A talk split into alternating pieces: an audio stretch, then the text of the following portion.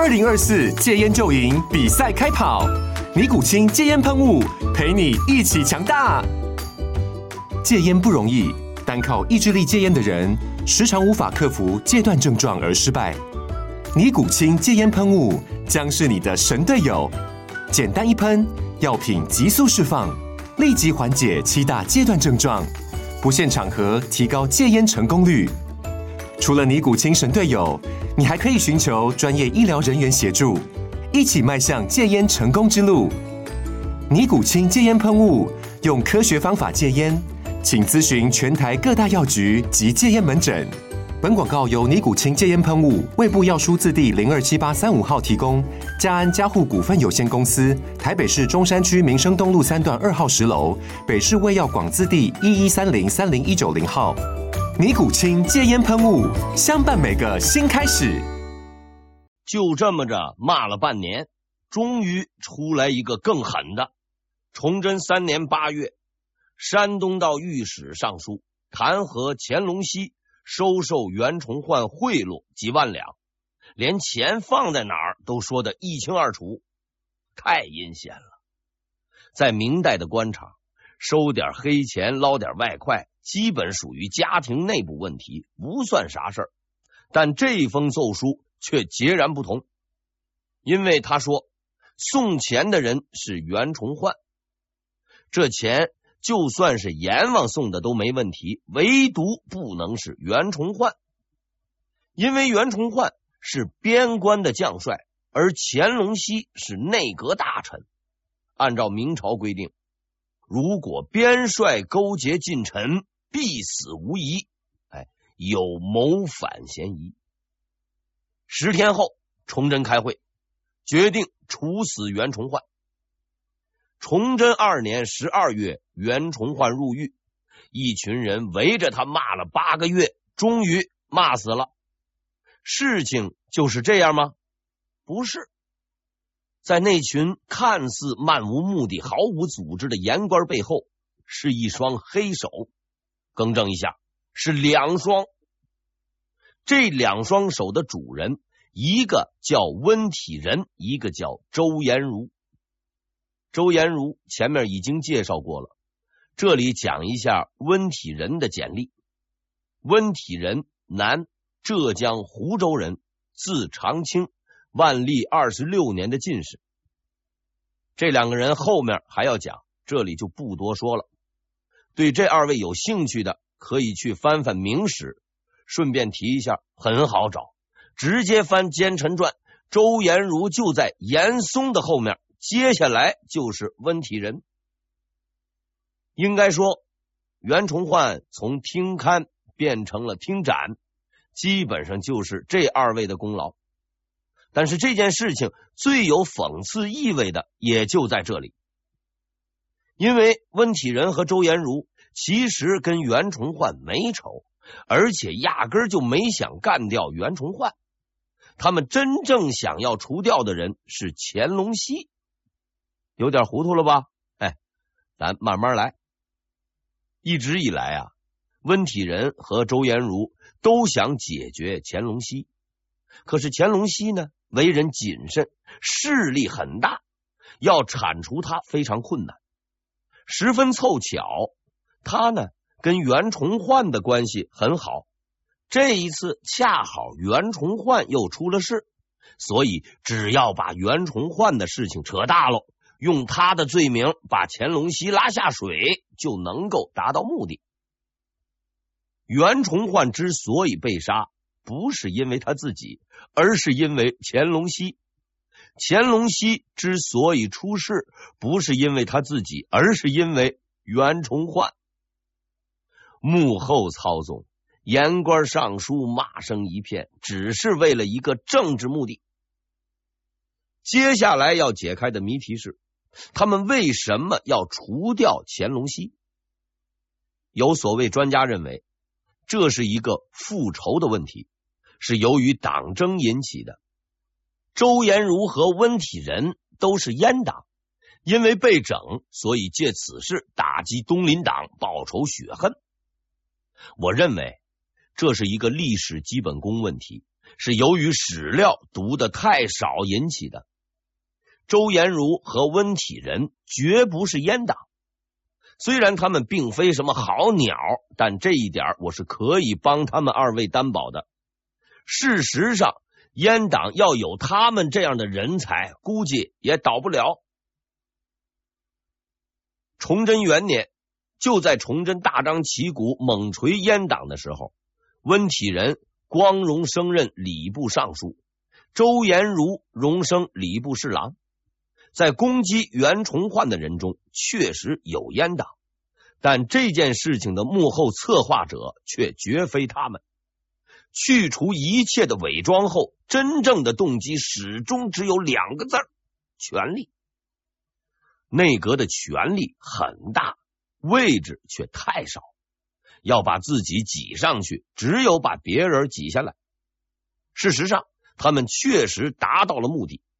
由于袁崇焕的事太大，乾隆熙当即就提出了辞职，而跟乾隆熙关系很好的大学士程基命几个月后也下课，周延儒和温体仁先后入阁顶替了他们。成为了大学士，而袁崇焕只是一个无辜的牺牲品。崇祯三年八月十六日，崇祯在平台召开会议，第四次会议。第一次他提拔袁崇焕，袁崇焕很高兴；第二次他脱衣服给袁崇焕，袁崇焕很感动；第三次他抓了袁崇焕。袁崇焕很意外。第四次，他要杀掉袁崇焕，袁崇焕不在。袁崇焕虽然没有办法与会，因为他在坐牢，却毫无妨碍会议的盛况。参加会议的各单位有内阁、六部、督察院、大理寺、通政司、五府、六科、锦衣卫等等，连翰林院都来凑了人数。人到齐了，崇祯开始发言。发言的内容是列举袁崇焕的罪状，主要包括给钱、给人、给官，啥都没干，而且杀掉了毛文龙，放纵敌人长驱而入，消极出战等等。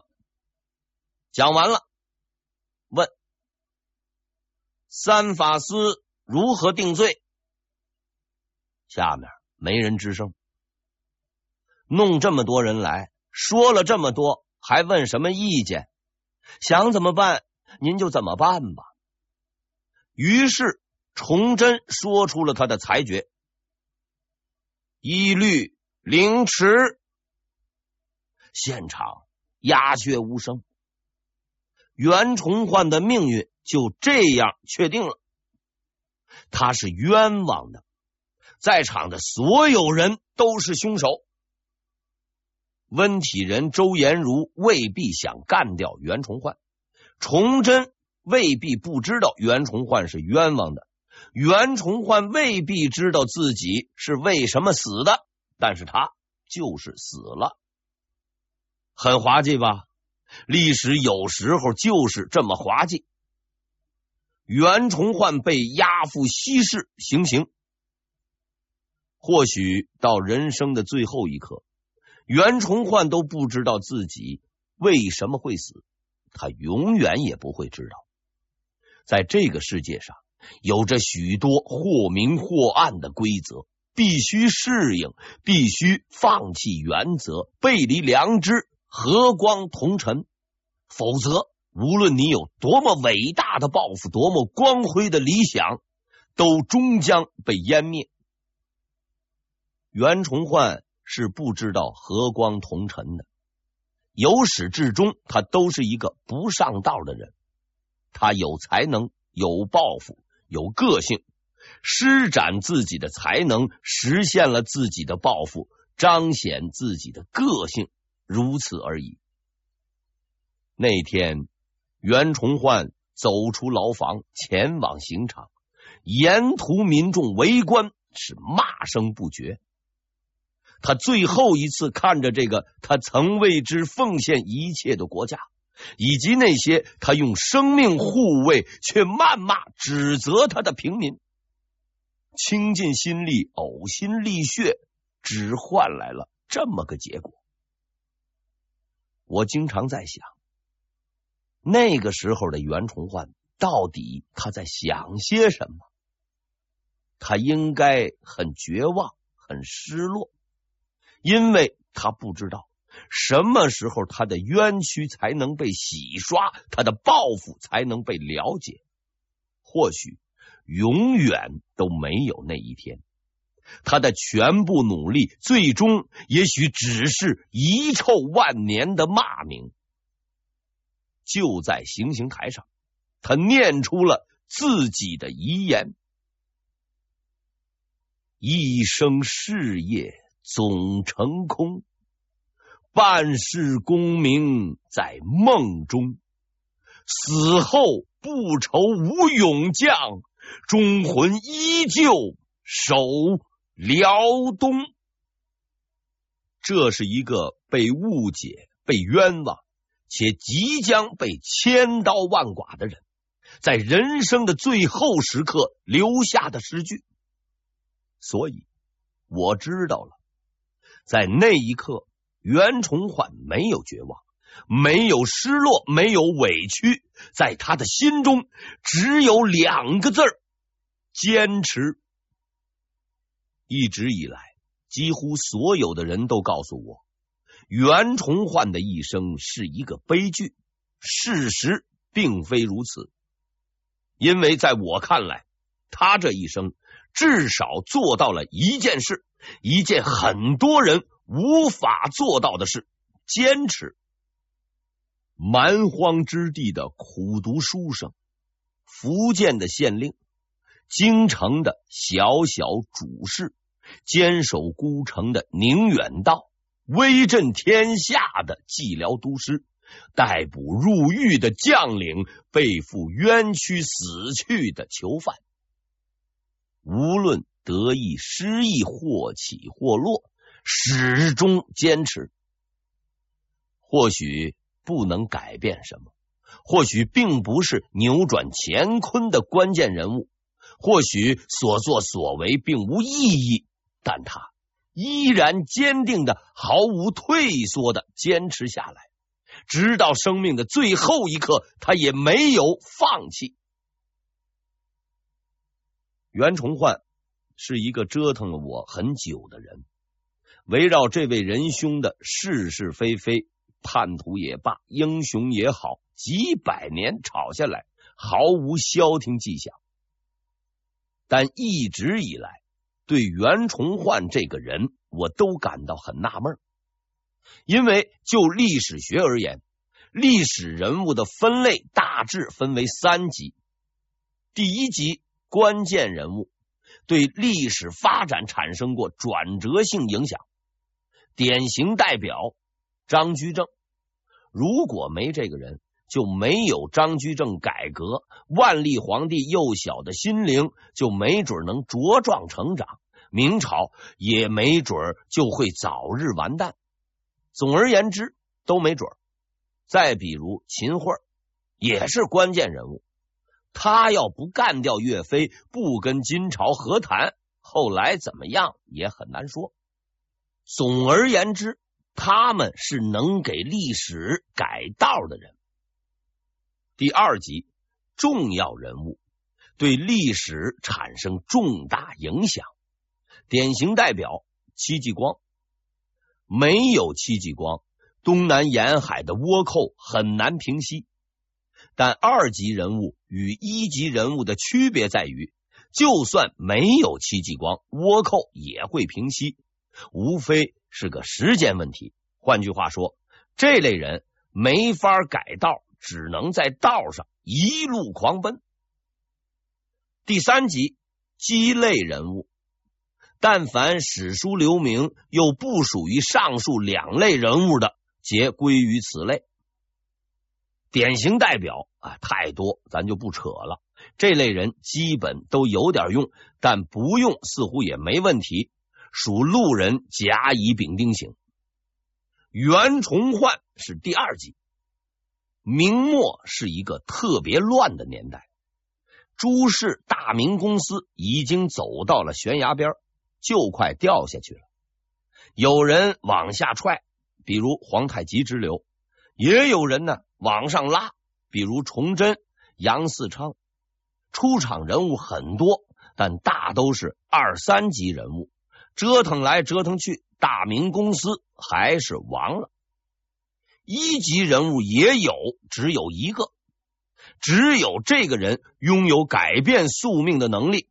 我说过了，是孙承宗，关宁防线的构建者，袁崇焕、祖大寿、赵帅叫满贵的提拔者，收拾烂摊子、收复关内四城、赶走皇太极的大明朝护卫者，从头到尾，由始至终，都是孙承宗在忙活。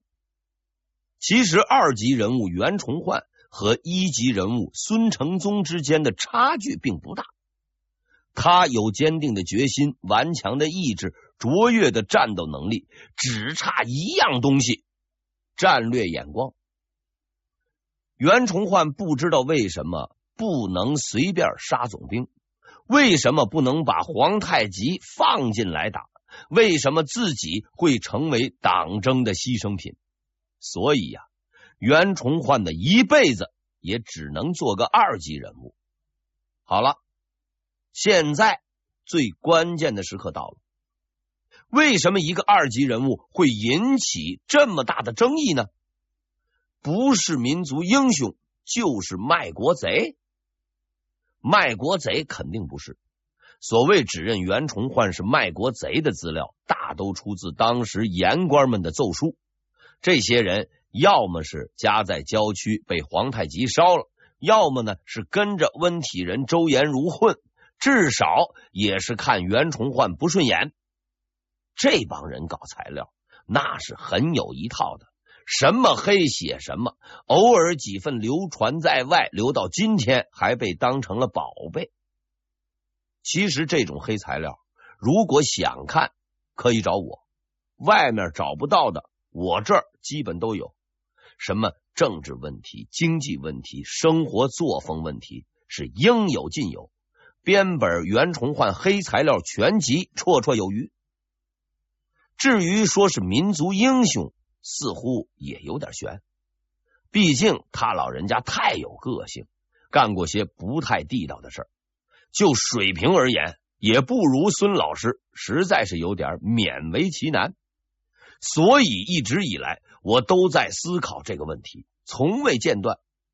因为我隐约的感到，在所谓民族英雄与卖国贼之争的背后，隐藏着不为人知的秘密。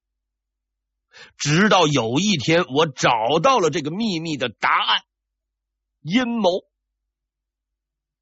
那一天，我呢跟几位史学家聊天。偶尔有人说起，说据某些史料及相关考证，其实啊，弘光皇帝就是朱由崧，南明南京政权的皇帝，跟崇祯比较类似，也是相当勤政，卖命干没结果。这位弘光兄弟在史书上从来就是皇帝的反面教材，吃喝嫖赌无一不精。所以我很奇怪，我就问：若果真是如此，为何这么多年他都是反面形象？人家回答：因为他是清朝灭掉的。怎么样？都解开了吧？崇祯很勤政，崇祯并非亡国之君；弘光很昏庸，弘光活该倒霉。几百年来，我们都这么认为。但我们之所以一直这么认为，只是因为有人这样告诉我们。之所以有人这样告诉我们，是因为他们希望我们这样认为。在那一刻，我脑海中的谜团终于解开，所有看似毫不相关的线索全都连成了一线。崇祯之所以不该死。是因为他是被李自成灭掉的。李自成在清朝所修明史里面的分类是流寇，而且我依稀记得，清军入关时，他们的口号并非是建立大清，而是为崇祯报仇，所以崇祯应该是正义的。弘光之所以该死，因为他是被清军灭掉的。大清王朝所剿灭的对象必须邪恶，所以弘光应该是邪恶的。在百花缭乱的历史评论背后，还是两个字儿：利益。但凡能争取到大明百姓支持的，都要利用；但凡是大清除掉的，都是敌人。只为了同一个目的：维护大清利益，稳固大清统治。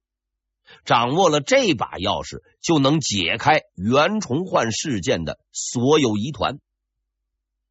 其实，袁崇焕之所以成为几百年都在风口浪尖上转悠的人物，只是因为一个意外事件的发生。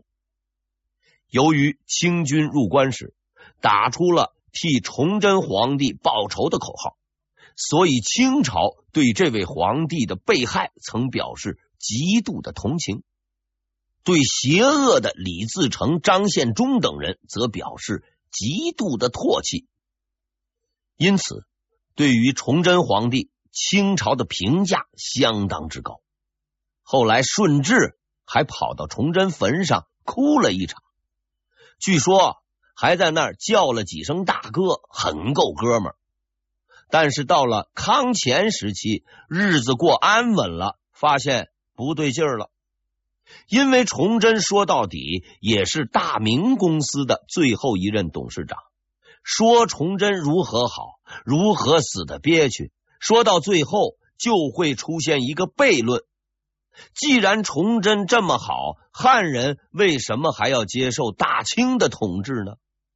所以要搞点丑闻、绯闻之类的玩意儿，把人搞臭才行。但是。如果要直接就这么泼污水，那是不行的。毕竟夸也夸了，哭也哭了，连兄弟都认了，转头再来这么一出，太没水准。要解决这件事，绝不能挥大锤猛敲，只能用软刀子在背后捅人。最好的软刀子就是袁崇焕。阴谋的来龙去脉大致如上。如果你还是不明白，我再给你理一遍。要诋毁崇祯，无需谩骂，无需污蔑，只需要夸奖一个人——袁崇焕。因为袁崇焕是被崇祯干掉的，所以只要死命的捧袁崇焕，把他说成千古伟人。如此伟人，竟然被崇祯干掉了。就能把崇祯与历史上宋高宗杀岳飞之流归为同类。当然了，安抚大明百姓的工作还是要做，所以该夸崇祯的还是得夸，只是夸的内容要改一改，要着力宣传他很勤政、很认真、很执着。至于精明能干之类的，可以忽略忽略。总而言之。一定要表现人物的急躁、冲动、想干事却没干成的形象。要树立这个形象，必须借用袁崇焕。之后的事情就顺理成章了，把袁崇焕树立为英雄，没有缺点，战无不胜。只要有他在，就有大明江山。再适当渲染气氛。编实录，顺便弄个反间计故事，然后在戏剧的最高潮，伟大的英雄袁崇焕被崇祯杀掉了，多么愚蠢，多么自寻死路，多么无可救药。就这样，在袁崇焕的叹息声中，崇祯的形象出现了，是这样的，一个很有想法。很有能力，却没有脑子，没有运气，没有耐心，活活被憋死的皇帝，起活了。